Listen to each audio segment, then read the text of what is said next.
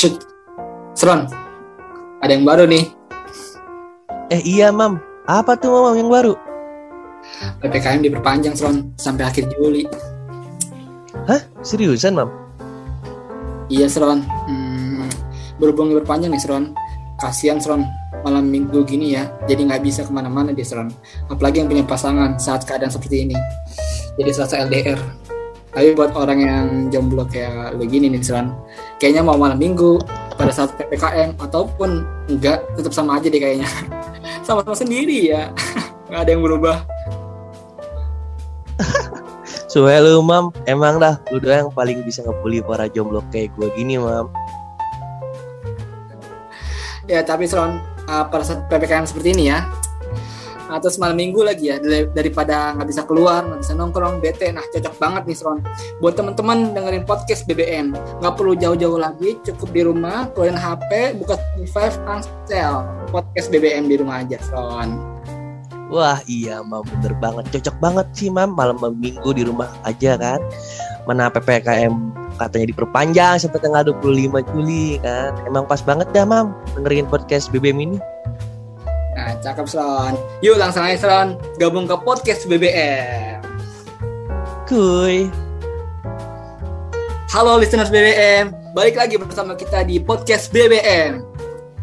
Pada podcast kali ini, kembali lagi bersama kita berdua. Ingat ya, seperti episode yang lalu, saya ingatkan kembali, BBM itu bukan bahan bakar minyak ataupun BlackBerry Messenger ya teman-teman. Iya sobat listeners, kalau misalnya sobat listeners masih belum tahu banyak tentang BBM ini, sobat listeners bisa cek ke podcast BBM di episode sebelumnya. Di situ kita banyak bercerita tentang BBM ini, sobat listeners. Eh iya mam, ada yang kelewat nih. Kita belum tahu kabar sobat listener nih. Oh iya ya, Seran. Lupa Seran. Kita belum berkabar dengan sobat listeners. Bagaimana nih kabarnya sobat listeners? Semoga listener selalu diberikan kesehatan ya. Iya, semoga listener sehat ya. Tapi memang sih Ron, untuk sekarang ini ya, nanya kabar bukan lagi hal yang basa-basi ya. Namun udah sebuah prioritas menurut gue ya Ron ya. Uh, untuk menanya kabar atau kondisinya sekarang, karena pada masa pandemi seperti ini ya, sehat itu emang, wah udah sehat itu udah cukup banget sih, alhamdulillah banget. Lihat tuh, buat sekarang Ron, rumah sakit pada penuh, TPU juga, wah udah begitu penuh dah. Pokoknya sobat listener tetap stay safe and healthy. Tepat sekali, Mam. Dengan keadaan yang seperti ini tidak menutup kemungkinan kita tetap beraktivitas nih, Mam. Iya, makanya Sron, pada masa seperti ini nih Sron, semuanya dilakukan dengan jarak jauh, mulai dari bekerja, berjualan, webinar, bahkan sampai belajar pun Sron. Sampai saat ini belum memungkinkan untuk jarak dekat. Nah, ngomongin soal belajar nih Sron, nggak tahu kenapa nih, gue jadi pede buat belajar jarak jauh atau online gini ya, asli. Beda banget kalau misalnya offline ya belajarnya, lebih pede aja kalau online tuh Sron kayak gue yang ngomong di depan banyak orang lebih percaya diri walaupun public speaking gue nggak jago-jago amat ya Emang lu doang yang depan layar jago. Gue juga sama mam, otomatis tingkat PD lu juga naik lah sama kayak gue. Karena kan nggak ada yang lihat langsung gitu. Kayak ngomongin soal public speaking nih mam. Pas banget nih mam, kita kan ngebicarain soal public speaking yang benar, bagus dan baik sama narasumber kita langsung nih.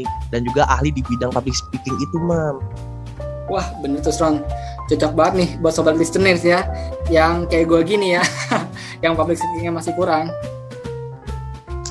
Bener banget tuh mam. Lu bisa langsung nih cari cara gitunya ke, ke narasumber langsung ini mam. Wah siapa emangnya narasumber kita Ron?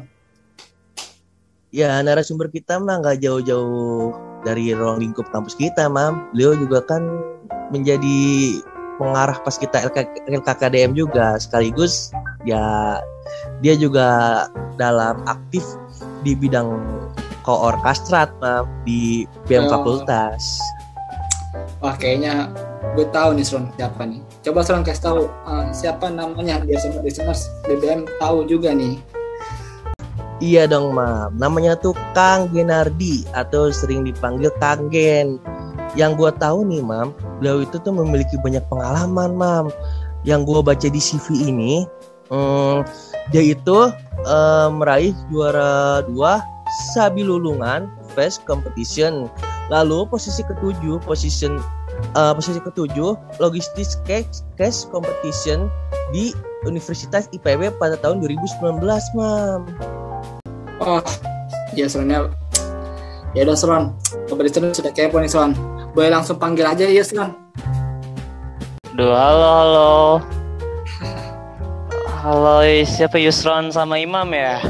Iya. Iya Kang oke apa nih bahasanya santai aja pak formal nih. Kayak tadi soalnya kayak santai aja nih gue lu gue lu nih bahasanya keren banget.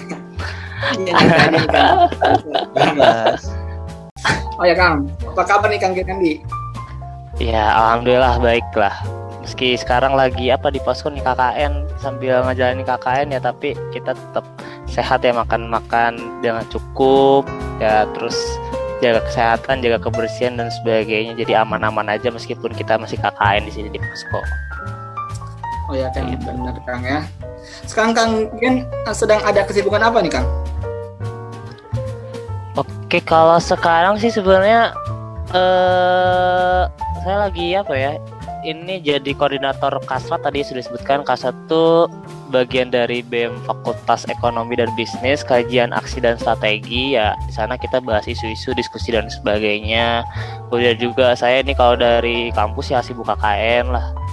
Terus saya juga ya menjabat jadi ketua ketua umum lah kalau teman-teman di Ormawa ya disebutnya ataupun direktur utama di kelompok studi pasar modal dan juga ya saya di sini magang di salah satu sekuritas Reliance Sekuritas namanya kayak gitu. Wah cukup sibuk juga ya mam Tapi alhamdulillah nih mam Dalam kesibukan Kanggen ini masih bisa ya Sempat hadir dalam acara podcast kita kali ini Iya, Ya. Seron. Oh ya Kang, tadi kita ngomong soal public speaking nih tadi nih Kang. Wah, Kang ini benar-benar punya pengalaman banyak ya di public speaking ini ya. Nah, menurut Kang Geni, Kang, mengapa sih kita perlu jadi public speaking atau punya skill buat public speaking itu Kang? Eh, kenapa sih kita perlu ya buat public speaking? Sebenarnya kalau dari hal sekecil yang teman-teman rasain misalnya, mungkin teman-teman ngerasainnya kalau ya di sekolah, SMA ataupun kuliah pasti ada yang namanya presentasi ya gak? Nah presentasi ini ya teman-teman mau nggak mau ya harus ada ngejelasin materi yang kalian bawakan gitu, ataupun eh, teman-teman nanti ada sesi tanya jawab dan sebagainya, ataupun ketika kalian tem- teman-teman masuk organisasi kan ada tuh. Eh, ketika kalian ngisi acara ataupun ngisi sebuah program kerja, unit kerja ataupun sebuah event, kalian eh, menjadi bagian divisi ya mau nggak mau ngasih laporan gitu. Nah di sini public speaking itu ya bagaimana teman-teman istilah istilah gampangnya tuh bagaimana teman-teman menyampaikan apa yang akan kalian sampaikan kepada orang lain kayak gitu, kepada halayak banyak kayak gitu. Di situ poin pentingnya di situ seperti itu. Hmm. Oh iya nih Kang Menurut Akang ini eh, Public speaking itu bisa dilatih Atau bisa menjadi sebuah potensi diri Eh, Seperti mungkin gak sih seorang introvert gitu Dapat menjadi seorang public speaking yang baik di depan umum gitu Kang eh seorang introvert ya. Kalau kita lihat seorang introvert biasanya ke kelihatannya suka, suka orang yang penyendiri dalam sebuah circle ya ataupun dalam sebuah pergaulan kayak susah banget dia tuh untuk memulai topik atau kayak eh, masih grogi kalau ngobrol sama orang lain kayak gitu. Tapi yang saya lihat dalam kenyataannya misal di organisasi saya gitu ada orang yang introvert yang kayak dia kalau di eh, ngobrol nongkrong kayak gitu ya diem-diem aja pengamat ya ngobrol juga masuk dikit-dikit dan masih kagok gitu tapi ketika eh, apa ya ketika dia di organisasi saya dia menyampaikan apa yang harus disampaikan ataupun presentasi di kelas ya dia lancar gitu ya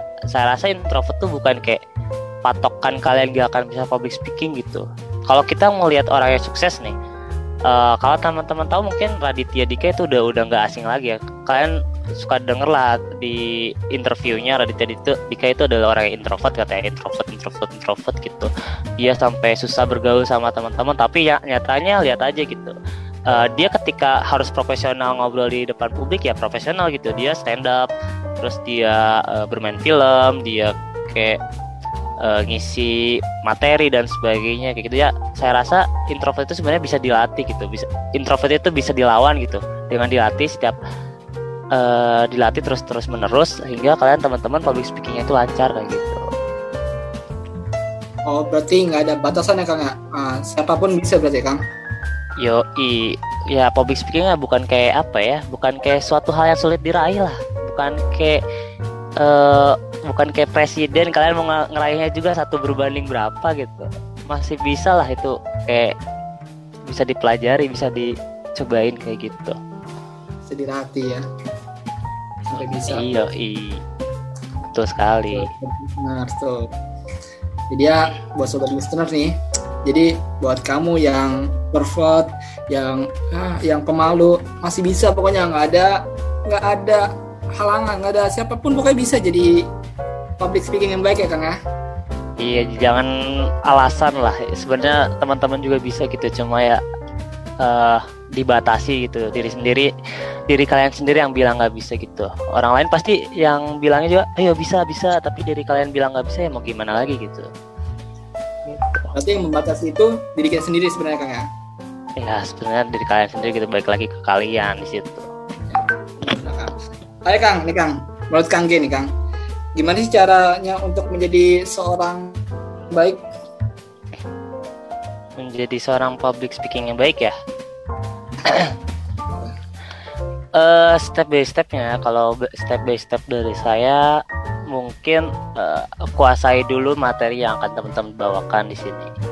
Selama teman-teman membawakannya secara uh, istilahnya tuh udah mengerti lah bukan bukan hafal ya. Kalau hafal ketika teman-teman di tengah itu lupa ini pasti bakal uh, kacau ke sananya gitu. Tapi kalau teman-teman mengerti dari materinya teman-teman ah, tahu poin-poinnya aja itu udah kayak apa ya udah gak usah yang namanya tuh eh, nggak uh, usah bingung lagi. Teman-teman mau ngomong ke mana-mana jadi jelas jadi enak gitu. Jadi kuasai materinya pahami materinya seperti itu.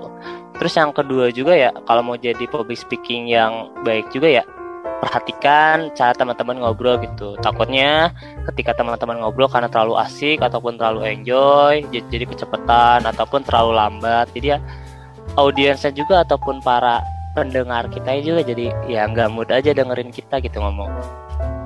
Jadi intonasinya juga diperhatikan gitu teman-teman public speaking itu.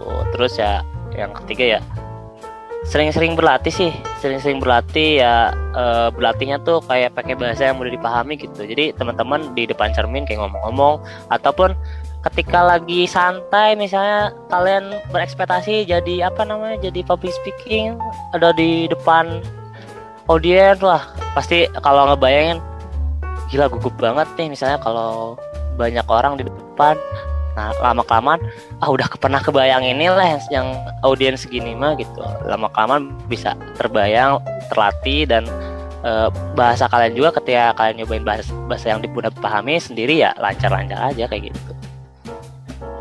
Kayak gitu sih kalau menggunakan apa ya menjadi public speaking yang baik. Paling ya tambahan lagi ya e, kalau ya mau tambah profesional, tambah expert mungkin ada nada bicaranya gitu loh yang diperhatikan ada bahasa tubuh yang diperhatikan jadi senyumnya ataupun raut maka ekspresi dan sebagainya wah itu kalau teman-teman mau masuk ke profesional mungkin ya bisa di, dipelajari lebih lanjut gitu. Tapi kalau ya dasar-dasar seperti kalian presentasi dan sebagainya ya itu mungkin uh, tiga poin di atas yang sebelumnya itu bisa diperhatikan kayak gitu. Hmm. oh iya Mitang ya kita kan kalau misalkan berbicara di depan umum tuh sering grogi nih. Ini menurut Kang Genandi nih, uh, ada nggak sih cara mengatasi grogi ketika menjadi seorang speaker tuh? Nah kalau dari jadi speaker gitu sih pasti pasti grogi ya, grogi pasti ada gitu. Saya juga ya ya mungkin yang kelihatan ya di sini kan jadi koordinator kasrat, ya sering ngomong di banyak rekan-rekan FEB gitu terus di ketua umum juga atau dari direktur utama di KSPM ya sering ngomong juga apalagi ketika magang ya magang presentasi presentasi gitu apa uh, materi yang sudah saya pelajari dan sebagainya. Ini biar nggak grogi ya pasti di awal grogi gitu teman-teman. Apalagi ketika teman-teman misalnya uh, ternyata audiensnya tuh sebenarnya tuh lebih paham daripada teman-teman gitu. Pasti grogi gitu aduh takut salah ngomong nih takut salah bicara gitu. Nah Baik lagi ke poin yang pertama, kuasai materi teman-teman, pahami materi teman-teman di sini gitu. Jadi ketika teman-teman udah kayak paham materi teman-teman ya udah grogi di awal itu hanya sebagai sebuah proses gitu. Pasti di awal ada ada grogi groginya ya. Dari grogi itu teman-teman ketika udah melihat suasananya audiensnya tiba-tiba cocok sama teman-teman gitu. Udah kayak cair udah kayak luluh lah istilahnya uh, udah mencampur suasana mental teman-teman juga tiba-tiba bentuk gitu ketika di tengah acara ya lama-lama grogi itu pun hilang nikmatilah grogi di awal itu. tapi kalau ketika groginya itu di tengah-tengah nah ini yang harus diwaspadai teman-teman uh, apa sobat listener ya kalau di BBMP iya sobat listener Iya sobat listener BBM FM nih. Nah kalau grogi di tengah-tengah wah kacau sekali itu. Jadi misal grogi di tengah-tengah bisa aja karena yang pertama ya mungkin tadi lupa karena teman-teman menghafal materinya gitu ya. Itu teman-teman kalau di tengah tiba-tiba lupa karena percaya dengan hafalan teman-teman dan gak bisa improve. Wah itu langsung groginya tuh kelihatan banget bakal kelihatan banget itu. Terus yang kedua itu ya mungkin eh, tadi salah ngomong gitu salah ngomongnya tuh di sini eh, tiba-tiba ketika teman-teman lancar eh, ngebawain materi tiba-tiba keceplosan ataupun kayak gimana. Nah ini teman-teman nggak bisa kayak eh, mengendalikan suasana gitu. Kayak apa ya maaf salah ataupun eh, maksud saya ataupun kayak gimana. Nah ini nggak bisa dikendalikan. Jadi teman-teman kerasanya tuh aduh takut dijudge nih udahan dari e, jadi public speakingnya misalnya di, di kelas atau jadi MC ataupun jadi di organisasi. Nah ini e, nanti bakal kelihatan banget itu. Tapi e, semakin sini semakin e, grogi itu bisa disesuaikan bisa dilatih bisa dilawan. Ya kalau kalian terbiasa kayak gitu. Hmm, Berarti, intinya mah meningkatkan um, percaya diri ya ya Kang ya untuk mengatasi ah, grogi ini. Ya percaya diri itu ya dari tadi kuasai materi. Ketika kalian udah punya materinya wah udah paham banget. Ya percaya pede aja. ya. iya. Berarti ya, bukan bukan menghafal Yusron tapi memahami. Kebanyakan nah. orang masalah. Kan. Kalau menghafal tuh pasti bakal lupa. Kalau misalkan memahami ya kita bakal selamanya akan keinget terus man. kayak mantan ya. Bahas masa lalu deh emang memahami itu kayaknya terlalu memahami oh iya nah kang uh, akang nih kayak saya lihat wah udah jago banget nih kang dari public speaking. Wah kayaknya udah rata rapi nih omongan akang kalau misalnya di depan umum nih kang. Sebenarnya akang ini uh, punya metode khusus sih belajar? Atau mungkin akang uh, atau otodidak atau gimana kang nih kang? Kalau akang uh, Girandi buat belajar public speaking kan? Oh kalau saya sih sebenarnya di sini masih otodidak ya. Sebenarnya masih banyak rekan-rekan saya ya, mungkin banyak berilmunya gitu ya. Banyak yang udah malah ikut. Ada yang beberapa ikut les pelatihan dan sebagainya. Tapi mungkin ya dari sini dari BBMP ngundang saya sebagai apa pemateri yang belajar dari otodidak kayak gitu ya. Jadi sobat listener juga yang nggak bisa apa istilahnya tuh uh, les privat dan sebagainya uh, ya tes apa belajar secara langsung bayar dan sebagainya. Ya mungkin uh, saya bisa ngasih beberapa apa ya beberapa insight lah beberapa pejangan dan sebagainya kayak gitu. Kalau saya sendiri buat kayak public speaking tuh atau didak dari SMA ya. Dari SMA itu ya awalnya tuh uh, karena kebanyakan SMA saya tuh MC itu jadi eh, perempuan ya kebanyakan MC itu perempuan. Nah di sini apa ya rasanya tuh kurang gitu. Kalau kebanyakan kalau MC itu selalu perempuan perempuan lagi perempuan lagi gitu. Apalagi ketika SMA tuh uh, istilahnya tuh apa ya saya juga banyak kenal teman-teman gitu. Banyak kenal teman-teman dan ngesupport saya gimana gen kalau jadi MC ditemani sama rekan saya tuh. Nah rekan saya tuh ini ke, kebetulan emang klop udah klop sama saya. Jadi ketika udah di panggung udah jadi MC di stage ya udah kayak ngobrol biasa aja gitu. Tapi ya ada yang nontonin gitu. Ya dari hal itu wah ternyata seru juga nih nge-MCin gitu. Bisa banyak eh bisa bikin orang banyak tawa, banyak interaksi dan sebagainya. Wah awalnya mah gugut banget, gila apa ya deg-degan lah ibadah. Ada deg-deg lah kamu bahasa Sunda iya, kan. Betul deg-degan banget. Wah itu ketika naik ke panggung ini harus gimana harus gimana? Ya saya nyiapin beberapa joke ya kayak beberapa skrip lah kayak gitu. Bener-bener dari awal sampai akhir kalau ada kosong ya kita masukin skrip itu. Jadi kayak apa ya settingan lah ngobrolnya juga settingan. Iya, iya. terus eh, jadi lo jadi enak lah jadi kalau kalau kagok teh ya lihat settingan itu pelajari lagi. Nah dari situ wah ternyata kalau benar-benar dipelajari enak juga gitu. Makin ke sini makin cair kayak tadi. Biologi itu hanya di awal aja. Terus ke sini sini ya makin sering MC di SMA ya balik lagi ketika presentasi gue presentasi juga ya enjoy aja. Karena dari pembawaan materi itu jadi lancar-lancar aja gitu. Jadi penghap apa ya pemahaman mat- tentang materi yang akan dibawakan ya jadi tahu poinnya gimana gimana aja seperti itu. Jadi emang sih untuk uh, menjadi seperti Kang Gen seperti sekarang ini ya yang udah jago public speaking ada step by step ternyata ya nggak jadi tiba-tiba seperti ini ya. Iya mana ada tiba-tiba jago ngobrol gitu kecuali Rafathar pasangan film dia. Oh iya Nika yang terakhir nih. Hmm, apa sih motivasi terbesar bagi Kang Ginandi untuk menjadi seorang public speaking yang baik? gimana menjadi public speaking yang baik ya Iya.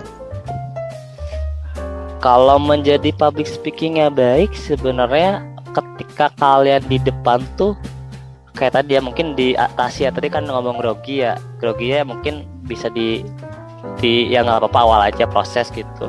Terus pahami materi. Kemudian yang paling penting kalau yang baik itu ketika kalian tahu audiens kalian itu siapa gitu. Ini yang paling baik tuh. Kelihatan ya karena saya juga kalau ngeliat orang lain nge-MC wah hebat ya dia bisa ngebawain eh, ke bapak-bapak atau ibu-ibu misalnya yang udah berumur dan sebagainya. Bahasanya tuh nyambung gitu dia teh. Kayak apa ya kayak kayak dia tuh eh, hidup di zamannya gitu itu saya rasa bagus banget itu itu baik banget itu. Jadi bisa menyesuaikan. Kalau ke anak-anak juga dia menyesuaikan cheer- cheerful ataupun bagian sebagainya. Terus ya pembawaan materinya juga ya kayak spontan tapi sebenarnya itu udah masuk ke materi yang apa ya yang dia dia udah susun gitu. Nah itu saya rasa itu yang baik tuh kalau terlihatnya bakal kerasa sama teman-teman juga kayak gitu. Berarti Kang ini motivasi terbesar lihat benefit dari public speaking ini ya Kang iya dilihat dari public speakingnya kayak gitu keren ya terima kasih Kang Genandi ya udah mau menyempatkan untuk nge-share ilmu seputar public speaking nih Kang terima kasih banyak nih Wah, luar biasa. Terima kasih juga dari BBMMP sudah mengundang saya ya. Buat Kang. bahan sobat listener nih. Yes. udah benar-benar nggak kerasa nih Kang ya waktunya udah di penghujung waktu Iya nih Mam. Makanya dari tadi tuh aku ngerasa aneh gitu sih Mam. aneh kenapa tuh Ron? Ya gitu, udah gak kerasa 30 menit kita di penghujung waktu gitu. 30 menit halo Oi. Kang Gen lama banget nih wah Kang ya makasih Kang ya makasih banyak ya udah sempat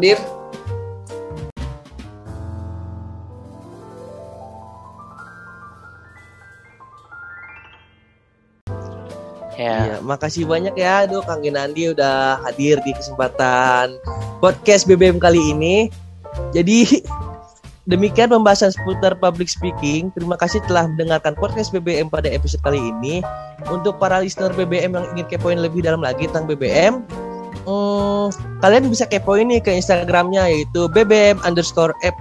Sampai jumpa di episode selanjutnya. BBM, we need, we learn, we can do anything. Sampai jumpa generasi muda harapan bangsa. Dadah. dadah